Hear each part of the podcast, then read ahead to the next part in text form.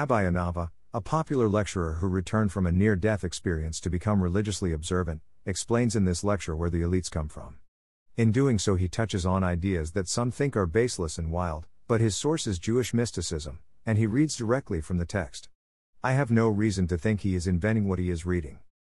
What follows are just a few key points from a very wide ranging and deep lecture suitable for all audiences, also recommended, the introductory summary by John M. Humisty. Each point is deserving of much more careful study and elaboration than will be provided here. Rabbi Anava is reading from Hakdamat HaZohar, meaning the introduction, Hakdama, to the Zohar. The latter is akin to the Talmud, a set of books containing commentary on the Torah, except from a mystical perspective rather than focusing on Jewish law, halacha. 1. Erev Rav, this is a term familiar to Jewish people as the opportunists who joined the Jews for selfish reasons when God saved us from Egypt. Moshe, Moses, Rabbeinu, our teacher, thought he could redeem them but he couldn't. This mistake meant that he had to stay out of Israel and be reincarnated, life after life, until he redeemed all the holy sparks left behind in exile. In the time of the Messiah, those freed sparks will join the holiness in Israel, and the remaining klippa, husks containing evil only, will be destroyed. 2. These people have intermingled with the Jewish people but who are not of us. In every generation, Moses returns to perform some soul rectifying work to save the holy sparks they captured. He works as a double agent, zigzagging among the elites. Messiah will actually be the reincarnation of Moses and will unify God's name by bringing the holiness from the diaspora into Israel. 3. Because the Erev Rav caused the world to fall, and they are associated with false conversion to Judaism, the rectification tracks with the regions where Jewish people move through. Currently, the focus is North America, before this, it was Europe, etc. 4. It is too simple to conflate the Erev Rav with the Jewish people, because they existed before this world and because they are comprised of different groups of whom only some are Jewish. In a different video, he deals with exactly who those people are, but one that he calls out here is the Vatican, another is the Freemasons. 5. The Erev Rav is going to be in power until the very end, when God destroys them. They are the real mafia looking nice but actually evil.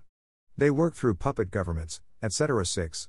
Netflix is spawn of the Erev Rav, serving you the plan, the writing on the wall. They got so big so fast because they are coming from the side of the demonic. 7. Judaism is a religion of converts. Abraham was the first convert. The Torah repeats over and over again, more than even observing the Sabbath, that we should treat converts properly 36 times. 8. When discussing converts, keep in mind that some are original souls of Israel who sinned and were forced to return to Judaism through conversion. Others are false converts or Erev Rav, who convert for personal gain. Finally, some people are Jewish but don't know it, others think they're Jewish but aren't. 9. The false converts are the cause of tremendous spiritual destruction in the world, they literally cause the Shekhinah to depart. One of the groups of false converts is Amalek. We are commanded to destroy Amalek because they are irredeemable, pure evil. 10. King Saul thought that he could sacrifice some of their animals. He did not realize they had the capacity to shapeshift.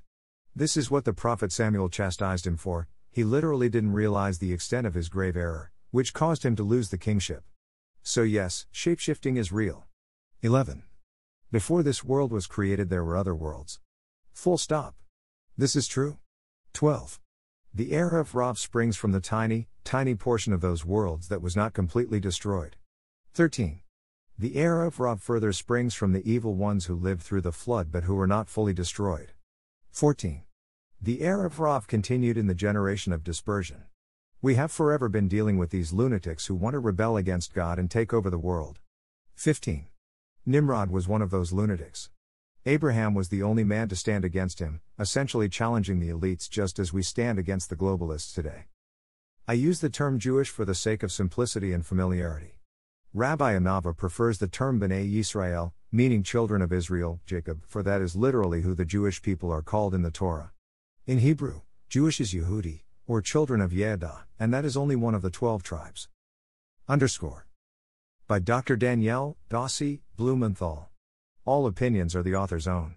Public domain.